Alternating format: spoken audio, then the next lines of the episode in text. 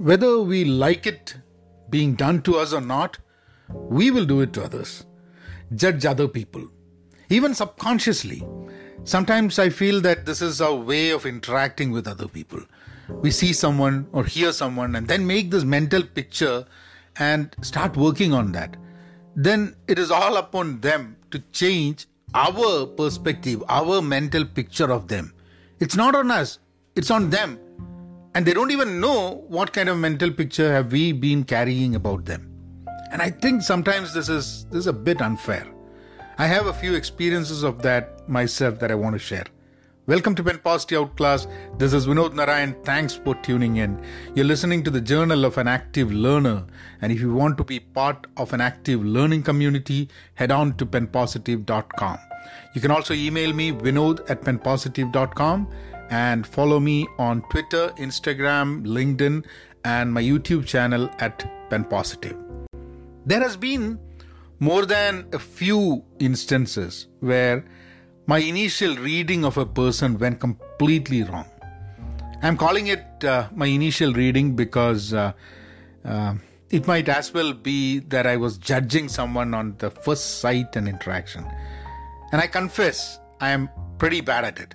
The interesting thing is that in most cases, almost all cases, my initial judgment was bad. The mental image I create of the person was always negative. And then later it turned out to be positive. And some of these people are very good acquaintances of mine today. I've always wondered why is it that the image of a person I just met sits in a negative shade in my mind? Why why is that?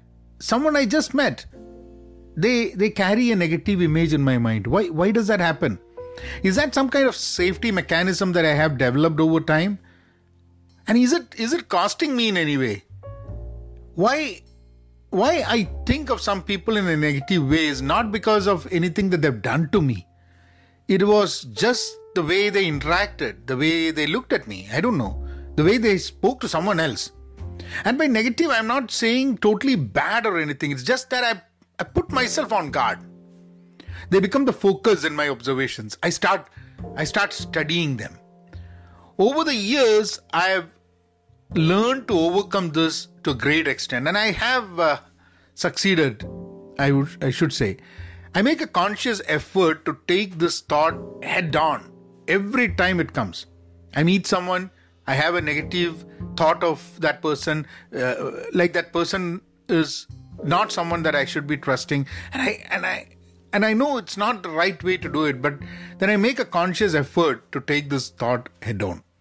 I try to unwrap these bad first impressions and then use that as a lever to move the relationship forward, to try to better understand that person.